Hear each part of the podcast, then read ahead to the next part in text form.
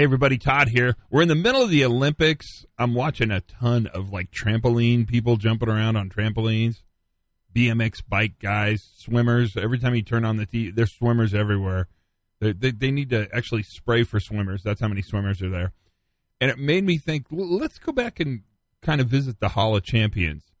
So I picked a podcast to play for you from 2018. This is Erik Hollnagel, and I love this podcast, and you will too. If you don't remember it, it's fine. If you do, it's a great chance to listen again.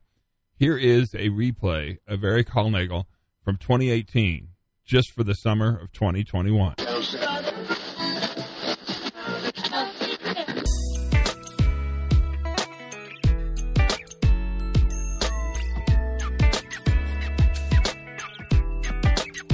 Howdy, everybody. It's Todd Conklin, and this is the Pre Accident Podcast. How are you today? Good, I hope. Hey, it's a big show. This will be kind of exciting. Uh, if you've not heard of or ever been a part of a discussion around uh, the ETTO principle, ETTO, efficiency thoroughness trade off, or safety one, safety two, or the FRAM, the functional resonance model, or God, I could just go on for months, months, I tell you then if you haven't ever had those kind of conversations, today's going to be a really exciting day for you because everything's going to be new and shiny like a penny found on the street. If you have, you're probably even more excited because if you had had these conversations, today you're going to get to talk to somebody who uh, is just quite amazing, Erik Hollnagel. And Erik is um, just a fine human being. Let's start with there. And I didn't think I would get him on the podcast, but I kind of tricked him. I'm not saying I blackmailed him. I tricked him. It's more. It's it's less severe than blackmail. But he had to introduce me at a conference a couple weeks ago, and uh, he asked me to write some things down for the introduction. And I said I'd love to. I'll give them to you when we record a podcast. And uh, he fell for it. I mean, it's totally fell for it. Just hook, line, and sinker. Boom, I had him. So that is how that started, and we'll get to that in a minute. Let's bring you up on the speed of light in the world around us. It's it's um, you know, it's an exciting day. I've had uh, tremendous amounts of things go on, and many things to talk to you about. But probably the big one I should talk to you about is the power of resilience. And the reason I'm going to tell you about the power of resilience is because I spilt not a Coke, uh, not a Diet Coke, but in fact a Coke Zero Sugar. Uh, pretty much a full blown Coke Zero Sugar. I spilled from the little plastic tray on the back of the airline seat into my briefcase. And luckily for me, my briefcase was holding my computer. And luckily for me, my computer was standing upright. So, like on the skinny end, it was standing up because, you know, it was in the briefcase. And even more luckily for me, I'd put the top of the case, not the keyboard where the clamshell closes, but the back hinge where the vents are for cooling the laptop. So when I did spill that Coke Zero sugar, it did travel into my briefcase and directly down into my computer. Yes, it's true. I lost it all. It was gone. It was a sad day for my computer. Oh, so sad. And uh, it's kind of non recoverable, although I did take it to the computer place because they said it's worth taking it to the computer place. But I'm pretty sure if the Coke can live through, I mean, well, I'm sure the Coke lived. If the uh, if the computer lives through the Coke Zero sugar um, bath, I will be amazed because not a lot. I mean, it's just one of those little you know, it's an airplane. You've been on a million of them. One of those little plastic cups on that little tray. And uh, see, now you probably can just lean that tray out and casually work on it. For me, I have to kind of suck in a little to bring the tray down, and I moved around and it turned the tray and it went up, and you can write the ending. I kind of wish that the Coke would have gone in the magazine pocket because I don't really own the magazine pocket, nor do I care much about it. But alas, it went into my briefcase. But there's good news. Yes, I have good news for you, and the good news is is uh, I back it up, and that is the power of resilience. I can't control when uh, I'm going to spill a Coke in my briefcase. clearly. I think I've proven that beyond a shadow of a doubt. That that I clearly cannot control. But what I can control is my response to a Coke being spilled in my briefcase. And my response was that I had a backup. And uh, I had to get a new computer. You knew that was coming. And I plugged it into the little thing, and it said, Do you want to start new or do you want to copy off your old computer? And I clicked copy off your old computer, and 45 minutes, probably not even that long. I'm probably, I probably made that up. A little period time, let's say 45 minutes. That's kind of an estimate later. Uh, it looked just like my last computer. It was just, uh, you know, uh, a little bit. Uh, I lost some notes that I'd taken, and that's uh, and I lost an article I brought down about the school bus driver uh, in Chattanooga. And but I think I can still find it because I was really interested in uh, that school bus driver because they're saying he was on the phone, but he's saying he was not on the phone. There was another truck involved, so it's getting the story's now starting to build. Um, around culpability. Well, it's already, I would say, built around culpability, but now it's starting to, it's moving into sort of lawyer speak, and so that's interesting as well. That is my giant story. That took a long time to tell, um, but the the good news is the reason I'm not so upset about it, and I'm really not. It's it's just a computer, right? Is I think because it was backed up, and that really is that emphasis around the notion of resilience that I think makes the biggest difference in the world. So that is kind of what we're going to talk about. Now, to get started on this podcast, I'm going to jump right in because I've I've already probably taken too much of your time telling that stupid story. Erik and I sat down, um, and the first thing I ask him is, "What's the future look like?" Which is normally a question I kind of save till the end but I was really curious to see what he had to say. So let's jump into this uh, podcast. This is Erik Hollnagel uh, and uh, Todd Conklin on the Pre Accident Podcast. Listen carefully because the first thing he's going to say is kind of what he's thinking about is happening next.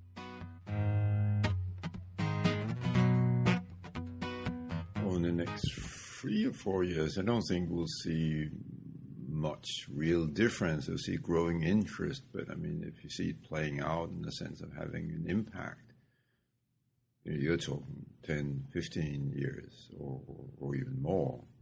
You look at the, the paradigms that we have now.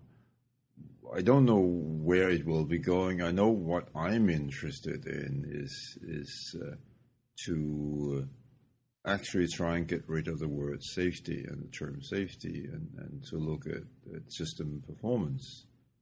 Uh, safety is an aspect of system performance, but it, I'm interested in how systems, organizations function.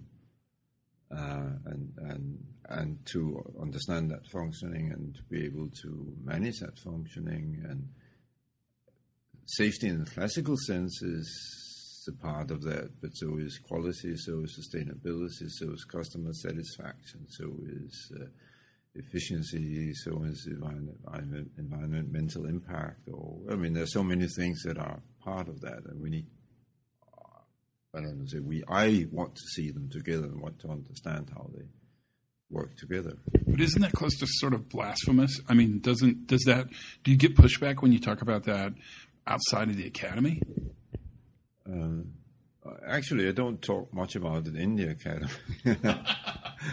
I'm not really an academic, not any anymore. But uh, no, in fact, I, I, people are very interested in that because I think, I mean, you you must have seen that yourselves that that people get feel that they are stuck in silos and and they treat safety as if it, you could treat it isolated from whatever else happens in a, in an organization, and and we all know you can't. And it's just that we don't have the concepts and the terminology and the ideas really to bind it all together. And I think that's what I, that's for me what's interesting and, and what I'm trying in my own feeble way to to uh, work a little at. But I don't know whether that's where it's going. I, I do see we have in healthcare had over the last uh, conferences in resilient healthcare, a number of papers that sort of try to dissolve the difference between quality and safety. Uh, and I think that's certainly the right way to go. Tell us about your journey. How did you get to, to where you are? What what led you to think about these ideas?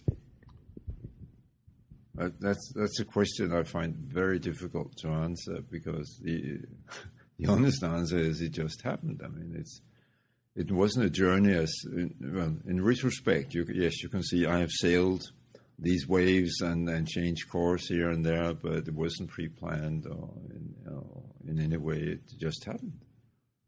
What what started your interest? I mean, what what what made it start to happen? Did was there an accident? Did somebody include you in a failure? I mean, where'd this where'd this kind of take its origin?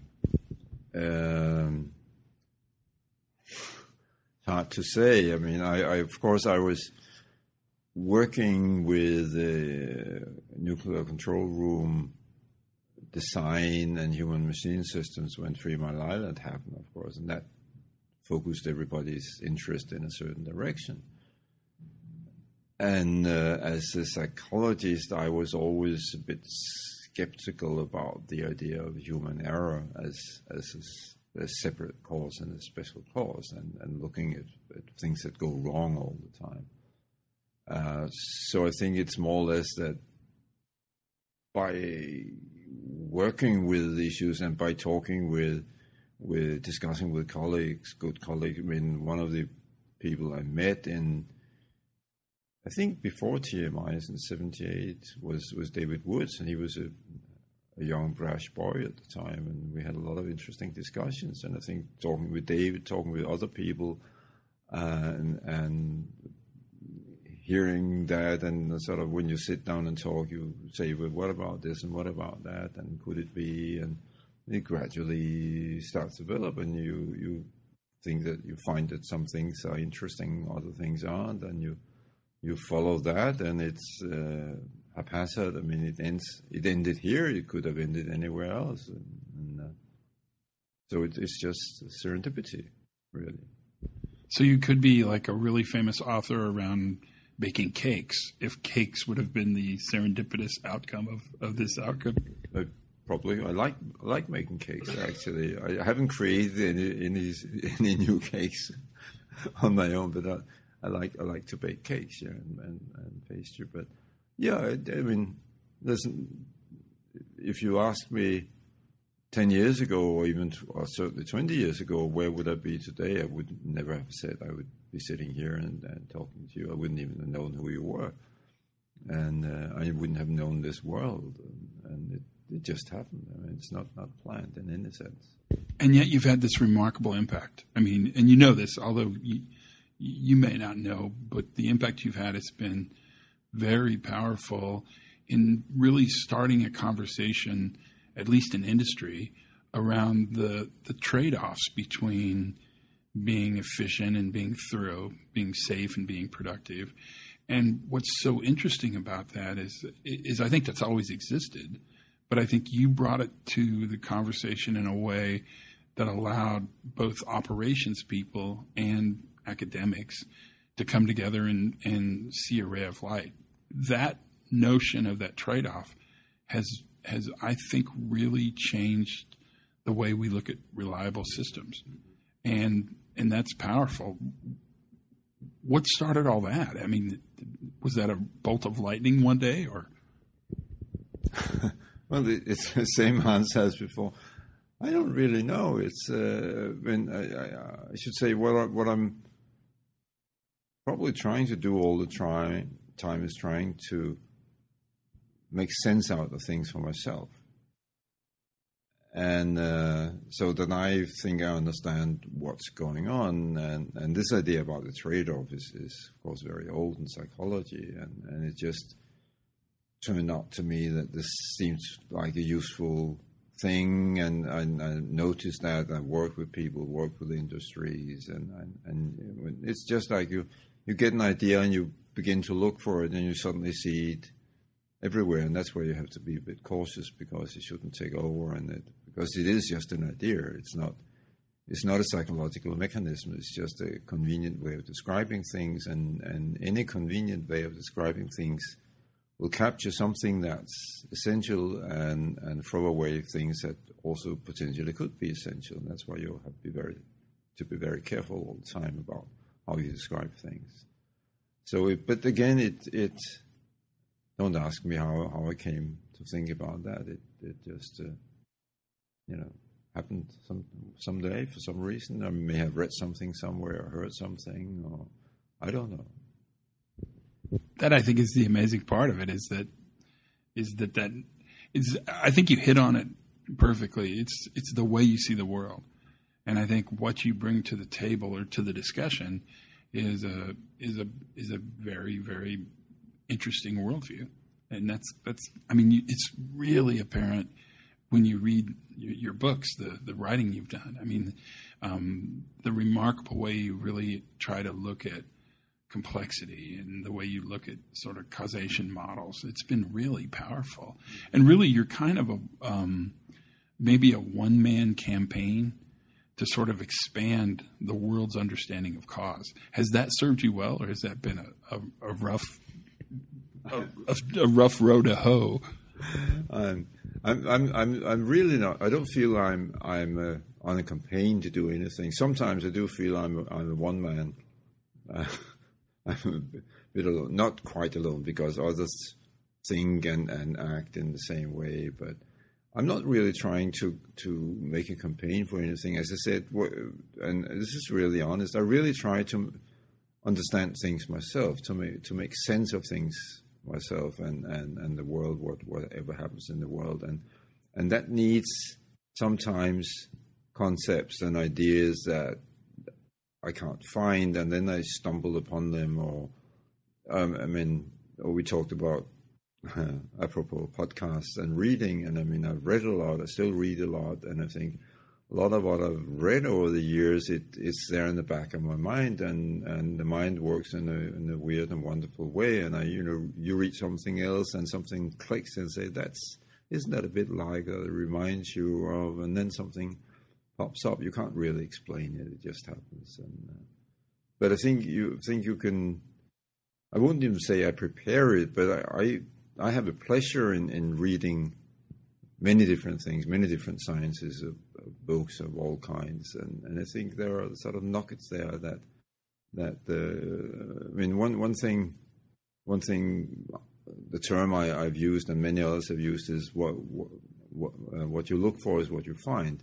But sometimes what you look for is not what you consciously look for, but you still look for it because the brain has this ability to to relate what you perceive to what's in there, even though you can't remember what's in there. And then sometimes uh, sort of a little signal pops up, and you and uh, you work a bit on it, and it turns out to be useful, and and that's how it works. But I mean, it's it's a mystery to me. If if you were to advise people, um, the books that you've written to read, what do you think you'd have them read? What, what are the books that you think are you're most proud of? You're you're you're you're most effective with. It's a good question. I know. That's that's an unfair question. I, uh, well, uh, you mentioned the ETTO principle, and, and I think that I'm pretty proud of that. I think that's a, that was a a neat way of formulating an idea that had been existing for a long time and, and others have thought of before. But but but being fortunate to be able to come up with examples uh, to illustrate that, I think that's very important when you when you write something to be able to illustrate it. So I think the the ETTO principle is something I, I, I feel is, is, is a nice piece of work. Uh, the um, and I mean the, the two other ones that are really I don't want to say I'm proud of them, but I really think are, decent works are, are Fram and uh, and Safety One and Safety Two. I think Fram in particular, Safety One and Safety Two is not that original because this idea about you can look at things in different ways has been around for many times and and the ideas of FRAM, of course, has also been around, but but not sort of put together in a single place before. And I think that that's is perhaps a bit original, but but I'm not sure how much. But and and Fram is something I'm still working on. It's still developing. It's still being being extended. I think your framework, at least for my career at uh, at the National Laboratories in the United States, that book changed the way we really thought about learning technically across the board. It was it was a it was a powerful tool for us, and the timing seemed really right. And it really was, as odd as this sounds, at the time it was it was somewhat controversial to to to to talk about cause other than sort of monocausal phenomena, and and that surprises me.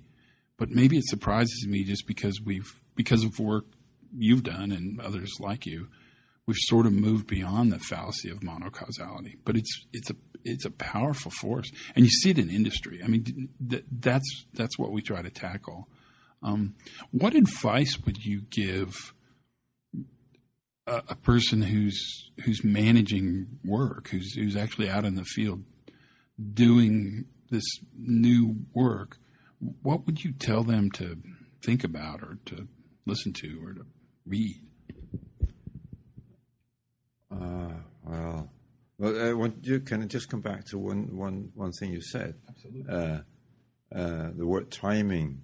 I mean, and, and because I think maybe I've just been lucky. I've come up with some ideas, and the environment has been receptive to them. Others have come up with the same ideas at a time when the environment was not receptive to them. So it's very much about timing. You sort of you, the right the right thought at the right time, and and you can't control that. That's just sheer luck that that that it happens. Uh, well, if I may, I would also suggest that um, the way you package the ideas and the way you create uh, analogies and discussions and case studies and examples, I think actually makes these rather esoteric concepts more impactful. I think that's one thing you bring to the field is is a remarkable way to to look at pretty woolly ideas and make them have realistic applications.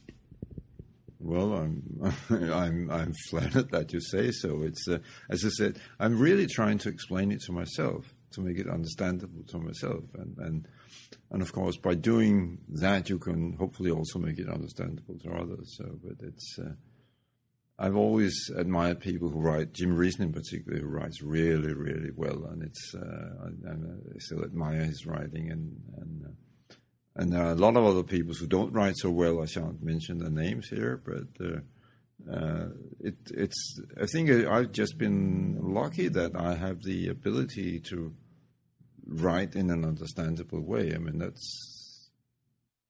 I don't know how it happened, but that, that that's how it is. But to come back to your question, um, there there is a, a famous uh, samurai in, in, Japan called Miyamoto Musashi who in the, in the 17th century, and uh, was sort of the the uh, uh, undisputed master and and and uh, ended his life peacefully as as a, as a Zen Zen philosopher, Zen monk.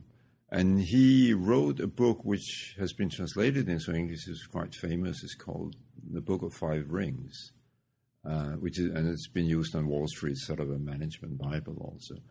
But he made some observations about uh, what you need to do to be able to be successful.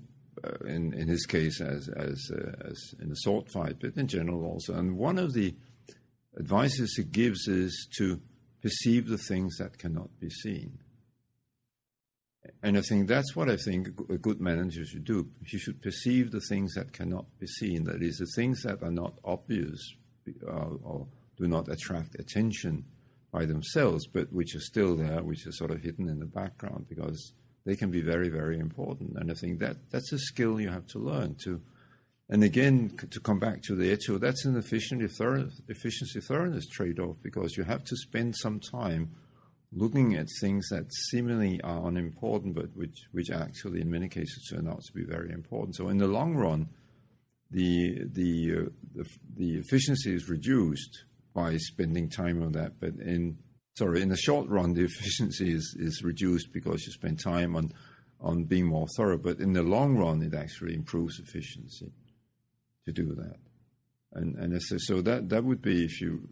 And I don't like giving advice to people about what they should do. I mean, but but to me, that that that the advice of, of Musashi to perceive the things that cannot be seen is really important, and sort of looking at the things that often stare you in the eye and and are, are so obvious that you miss them, and you have to sort of question yourself all the time and say, "Am what am I really doing here? What am I looking at?" That's phenomenal. What's your next book going to be about? Uh, I I don't have any firm plans for a next book. It may may happen, may not happen. Well, I I mean, yeah, well, there, there is a series of books we've been doing on resilient healthcare, and that that seems to be going on. I just completed editing the fourth book, and and we are in the process of working on on the fifth book. But that's that's sort of a a, a collective. Uh, uh, effort. And uh, perhaps you're asking whether I would do a monograph myself. And uh, I'm, if, if time permits and if I can find a way of doing it, maybe what what we talked about in the beginning, the the development of, of, of safety too, sort of getting getting towards a, an understanding of how an organization works, which is not tied up to specific issues or criteria such as safety and quality and efficiency, but it looks at the whole in, in, in another way. That's, that's why I've, I've, I like the term that I use safety synthesis because I think I don't like safety so much now, but I like synthesis because I think it's a synthesis that we need to achieve and we need to understand, we need to, to work at. So maybe something along those lines. Who knows? I think you're right. I think safety as a term has probably carried about as much water as it can carry and is no longer really it no longer aligns with the way that we currently think about sort of reliable operations or reliable systems. Why do you think healthcare is so slow to come around to the new view? Uh, oh, I don't know why. I mean, are they slow in coming around to to this issue? They, it, I think healthcare has always been about being careful and making sure that nothing happens to patients. That that's a part of the Hippocratic Oath. Mm-hmm. First of all, do no harm. That's what it says. Uh, so that's two thousand years old. So you can't really say that's slow. okay, fair enough. Um, but then, then I think there have been healthcare has been a system that worked under its own conditions for a long, long time, and then only maybe about 50, 60 years ago, it started to be be more tightly coupled to other aspects of society, and, and, and it started to to get the focus of of society and authorities, also because it started to become more and more expensive, and then people are more and more concerned, and then the pressure came on the Institute of Medicine report on on uh, to err is human and, and uh, stuff like that, and then the pressure was there, and then as in every other industry, when the pressure suddenly comes on, like nuclear after TMI, like aviation in a number of cases they sort of rush around like crazy and look for solutions wherever they can, and they borrow solutions from others and and apply them. And usually they don't work because they're not designed for that specific purpose. So healthcare is in that situation now. But I think if if it's partly because of the external pressure that came for any number of reasons. I find that really interesting. This idea that they borrow solutions from other industries and they don't work because they're not designed to work in that industry. That that's actually a really good example, at least in the United States, of kind of where healthcare currently is around. I mean, but their failure rates is is quite remarkable. I mean, it's it's it's hard to imagine the system getting worse. Yeah, well, yeah, but again, I think it's wrong to talk about the failure rate because you, you should realize what they, they are facing an incredibly complex situation. And, and uh, very often they, they compare themselves and other compare healthcare with aviation, but that, that's, that's really unfair because, I mean, if every patient was standardized the same way that aircraft are, then of course it would be a lot better in healthcare, but but they aren't. And and we tend to look at, at aviation and say, look at it, it's great. It's uh, the probability of, of fatality uh, is one in seven million or one in fourteen million or whatever. Um, but if you look at the statistics for damage or misdirected luggage, it's one in 350, which is much closer to what hospitals are. So we so it depends on which, which kind of numbers you look at. Uh, so and I'm not saying healthcare couldn't do better; it could do, do a lot better. But it, you also need to understand how incredibly complex the situation is and how completely com, how constrained it is in terms of resources and demands and and what they experience is the it's an, an a onslaught of new technology constantly, which means they never have time to learn and to get the system to work. They never reach an equilibrium. They're always disturbed. Uh, whereas most other industries, uh, certainly aviation, reach an equilibrium state, and then there's a new technology. In healthcare, it's it's sort of not not daily, but weekly, monthly. Things change all the time, and you never have a chance to learn, and you can never become start really to work on reducing the number of things that go wrong. What'd you think? Wasn't that great? It was really a great conversation. Um, and I thank him so much. I, I, really appreciate him taking the time to do this. And it really is something he doesn't have to do for sure. And and nor does he see himself as kind of a podcaster, video kind of person. But uh, I, I just think this opportunity was, was worth its weight in gold. And I want to especially thank um, Eric and Chevron for uh, supporting him on his journey over here and for allowing me some time to sort of take him away, and um, everybody else that was involved with uh, with this adventure. It was completely worth it. But mostly, I want to thank you. Thanks for listening. Thanks for tuning in. The numbers are kind of nutty, and I can't do it without you. That's for sure. Uh, tell your friends, subscribe. That seems to make some kind of weird difference. Uh, write a review. This is an Erik Hollnagel podcast. Where else are you going to find that? Just saying. That's all I'm doing is just saying. But until then, learn something new every single day, and I'll bet you did today. I'll bet you a nickel you did today. Have as much fun as you possibly can, and for goodness sakes, be safe.